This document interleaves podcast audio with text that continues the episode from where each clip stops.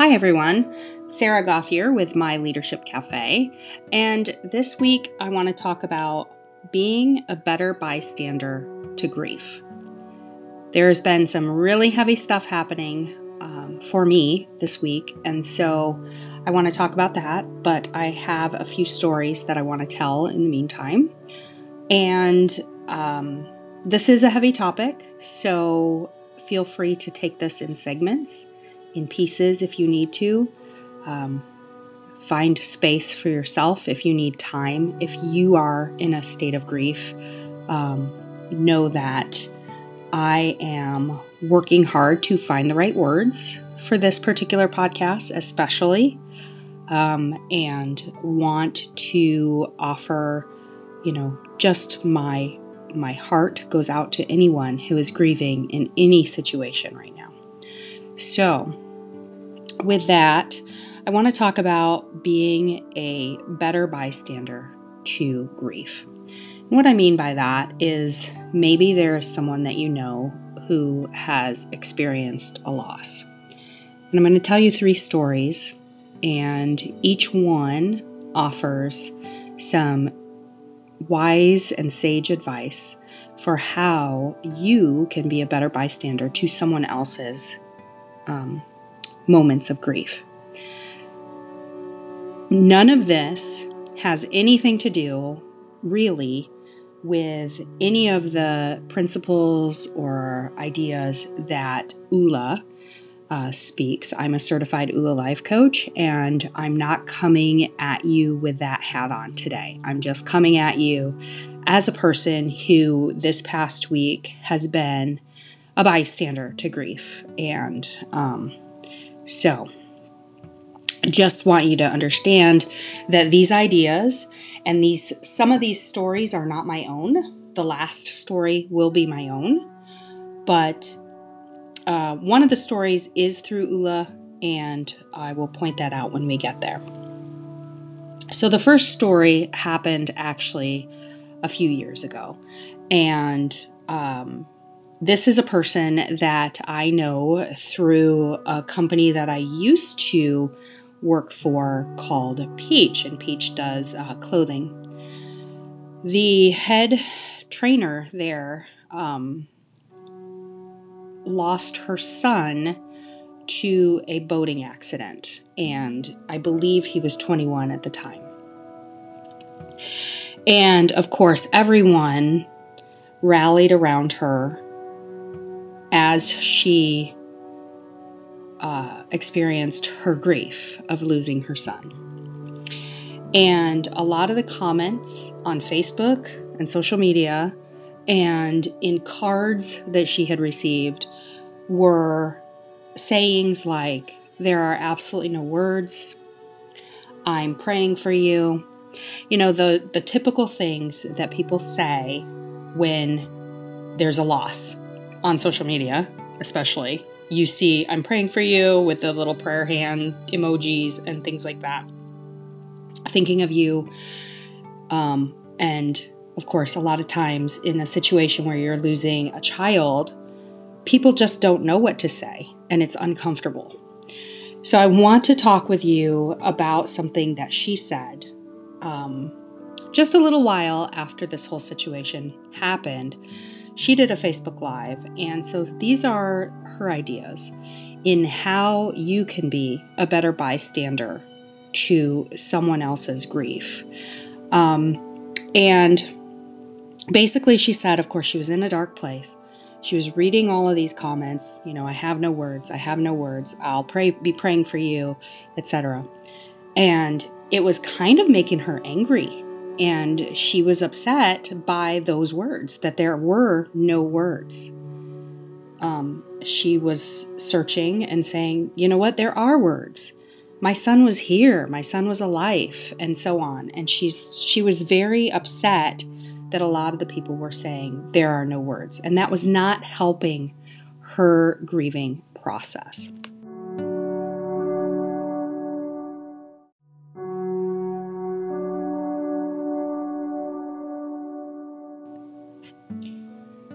In the Facebook Live that she gave shortly after her son's death, And of course, I was wondering even how she was standing and walking and talking um, in her grief. She said that something that really helped her was that she had received a card from a neighbor down the street. And honestly, the details of this story don't matter as much as the message matters. So I hope that if my friend listens to this, that you know, she'll offer me some grace in terms of the details of the story because you know, the exact details uh, have faded my memory over the last couple of years. But she had received a card from someone that she knew, but did not necessarily know extremely well. And in the card was not the typical I have no words. I'm praying for you. I can't imagine as a mother this must be really tough, you know, those those types of statements. What the card basically said was I bear witness to what you are going through. That was it. I bear witness. So that's item number 1 is just to tell the person I bear witness to the pain that you are in and to what you're going through. And she also had said in the card that she wished that she knew her son. And he sounded amazing as a person. And that is another thing that you can do as a bystander to someone else's grief is to just say, I bear witness to this event, and I really wish I would have had the opportunity to get to know your son because he seems amazing. He loves XYZ, you know, whatever it might be. You can expand on that last statement. I wish I knew him or her because, you know, and and add your own words there. So that's the first story I wanted to share with you. Um, is that it's actually important to the person experiencing grief that you find words. You find the words to comfort them, and that it's not necessarily the typical words that are going to do good, but they may hurt even more. The second story I want to tell you is around uh, Dave Braun, who is in Ula. He is the Ula seeker. And he brought forward a story about his nephew, JJ. And essentially, he, you know, I'll say back in 2008, 2009 timeframe, was experiencing a divorce. He was going through bankruptcy. He was having sort of a craptastic life and everything was just raining down on him. And his sister would call to check on him, make sure he was doing all right. And at the end of every conversation, where she let him vent about anything and everything that was going wrong, she would say to him, Be grateful, have faith. Be grateful, have faith. And one of the things you'll notice about the ULA program is that at the end of everything, we say, Be grateful, have faith, go get your ULA life. I never really knew what this me- meant until I heard this story. So, be grateful, have faith. And that is something that his sister would say to him at the end of every conversation you know, no matter what, be grateful, have faith. He mentioned that, you know, he always understood the have faith part, you know, his belief in God was strong, his faith was strong, so have faith. But the be grateful part, he was struggling with. Um, a couple weeks later, he got a phone call from his sister, and she was in a parking lot somewhere in her car, and he was in his car. And the sister said, I have some really bad news for you. My son has cancer.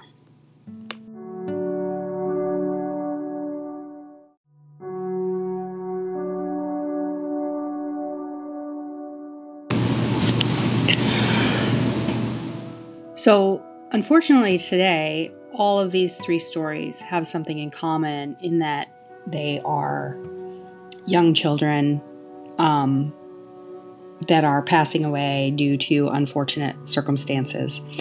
And but I want to encourage everybody to remember that grief can happen to people in a multitude of ways, not just through death.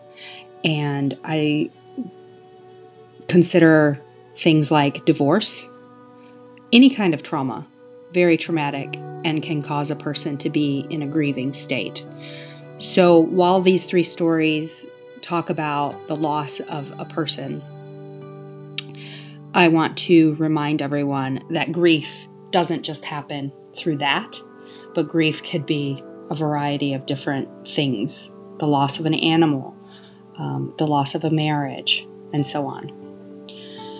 At any rate, back to the story. At the end of the phone call, um, where Dave's sister tells Dave that her son has cancer, he tells her to be grateful and have faith. In this story, he talks about, you know, he's of course angry. He's angry with God. How could this happen to to a, a, a boy who is at the prime of his life, who is fit, who is a sports kid, who, you know, all of these things. Um, so he spends a little bit of time, of course, angry with God. But he still has his faith. But he doesn't understand how he can be grateful.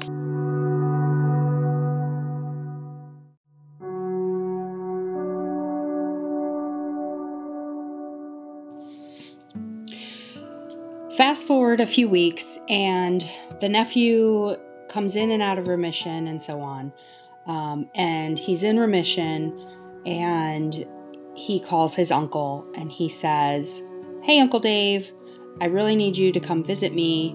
Um, I'm back in the hospital, but I really I, I would like you to come visit. And at that point in time, he is bankrupt. So, of course, he doesn't have enough money to buy a ticket for himself, for his kids, to go out there and visit the nephew. And he said, You know, we're going to be seeing you at Christmas time. We're going to be seeing you at Christmas time. And this was probably, you know, early fall, but we're going to be seeing you at Christmas time. Another week or so goes by. The nephew calls it his uncle again. Hey, Uncle Dave, want really, really want you to come out and see me. Um, really want to see you. And uh, Again, Dave says, okay, buddy, but I can't really afford it right now. I'm gonna, um, you know, see you at Christmas time. See you at Christmas time. And he just kept, he kept saying that. Well, the nephew kept being persistent. And next thing you know, the nephew um, basically took money out of his savings account and bought his uncle and their children um, tickets to fly out to um, visit him in the hospital. Well, um, long story short, he flies out there. He's humiliated because he didn't, you know, his nephew paid for these tickets and you know, so he's got his tail kind of tucked between his legs and he's really distraught over that and feeling like he's eating humble pie and so forth. And, you know, he gets out there and um, the cancer had come back and the prognosis was not good.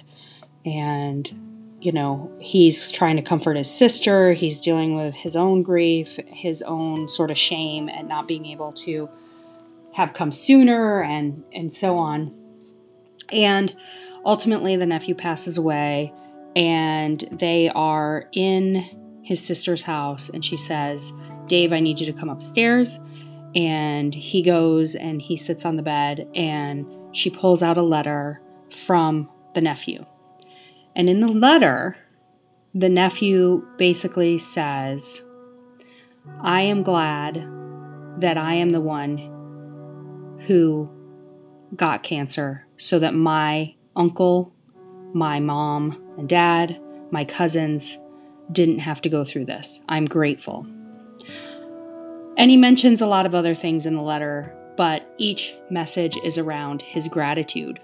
He is grateful that nobody else had to experience what he experienced. He is grateful that he can show his family how um, to find their faith in the trying time. he is grateful that his uncle came to see him. You know, all of these things. And the bottom line message here is that at that moment in time, Dave finally understood gratitude and that be grateful, have faith. Even in the toughest times, you need to be grateful um, and find gratitude in the pain. Okay, now we're on to our third story. Third story has happened to me just this week. Um, I am finding myself a bystander to someone else's pain. My coworker uh, found out on Friday night that his 16 year old nephew was in a really bad car accident. And he's from a very small town in Minnesota. So, of course, he texted me and, and told me that his nephew had been in a car accident. And I, of course, said, Get a ticket, get up there right now. And so the, the next day, he texted me and said he was going, which is great. Um, and essentially, the nephew um, had to be extracted from the vehicle, had to be airlifted, and uh, had severe brain damage.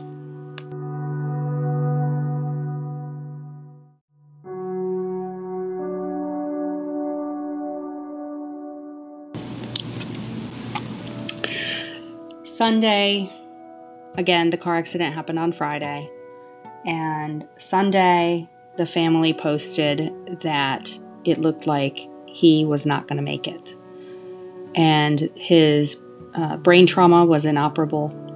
And they, as parents, were in the process of guiding him to heaven. So, this is a family that I have never met. However, I have communicated with his sister in law through a couple of different things. A few years ago, my coworker donated his kidney to his brother. And so I communicated with her during that time to find out status updates and so on about how they were both doing.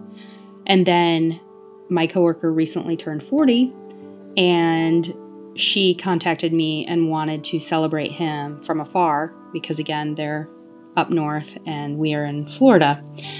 So I had communicated with her several times. And of course, when I found out this happened, first of all, I have teenage boys who are right around the same age as her son. So, of course, um, I felt an impact just being a mother and feeling um, and recognizing how quickly situations can change for people and how shattered a family can go from one second to the next.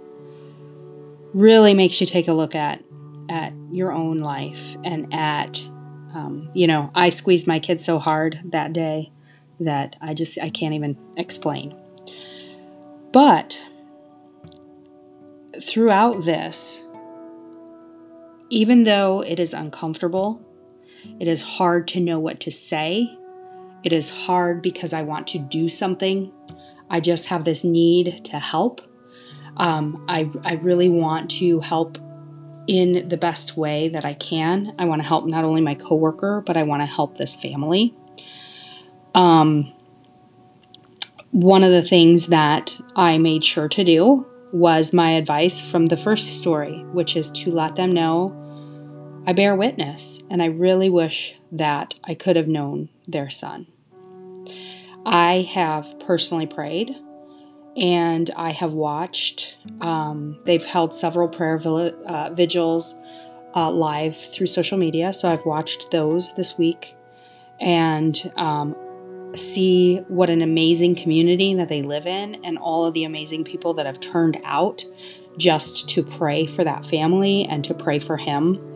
Um, he is really going to have a beautiful voyage into into heaven, um, and so in that discomfort of oh my gosh, I need to do something, I need to do something. I realized that as a bystander to someone else's grief, you have that need, you have that desire, you just want to help. And that is more so about you and your own feelings around the situation. And so I want to encourage if you are a bystander to someone else's grief and you feel the need to do something, do something, but it doesn't necessarily have to be um, around the family. Let the family have their time of grief. But you can do things still. You can give blood. You can donate to different organizations. If the family has a um, GoFundMe, you can donate to that. You can start a GoFundMe. Um, appreciate your local fire and EMS response teams. Um, there are things that you can do. But again, recognize that those are things that are going to help you, um, as well as potentially offering something for the family and for the people that are actually in those moments of grief.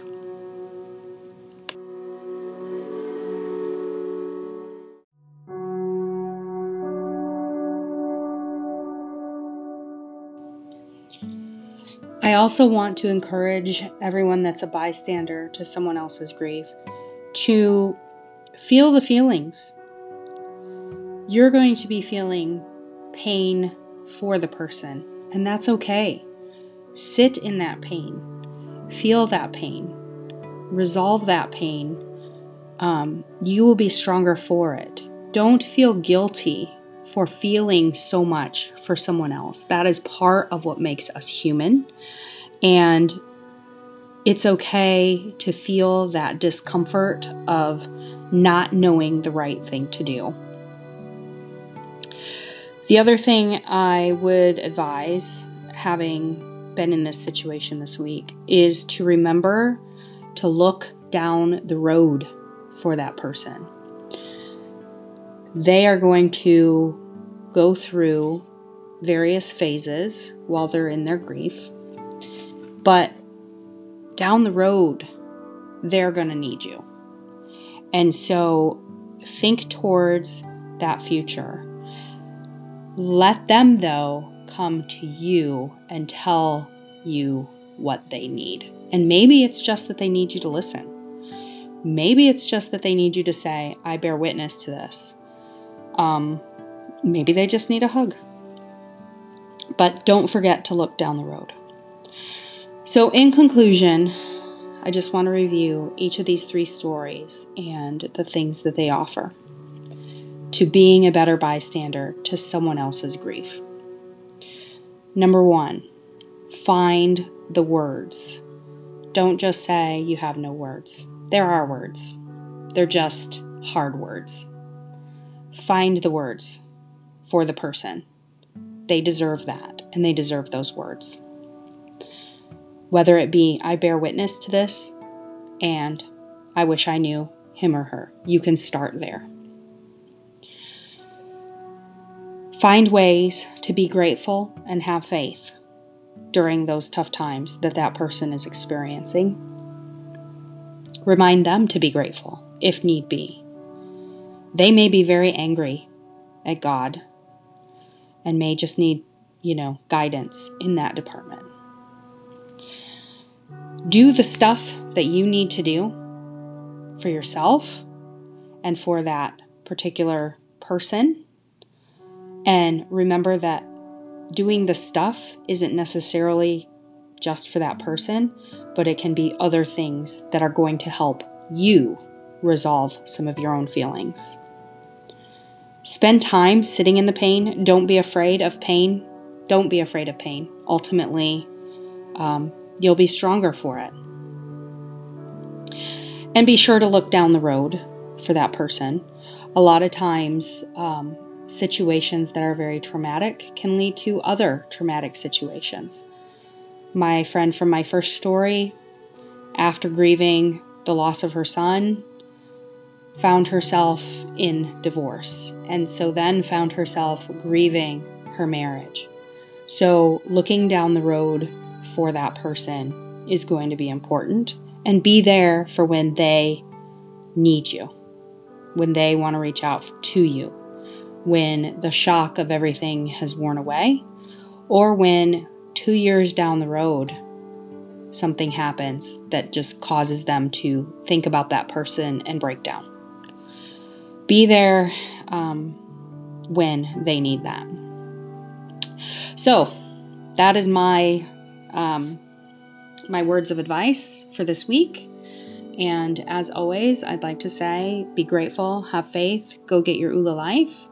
Feel free to comment down below if you've been a bystander to someone else's grief and maybe offer some advice to other people um, in terms of what helped you uh, be a better bystander to your family member or your friend. Thanks so much.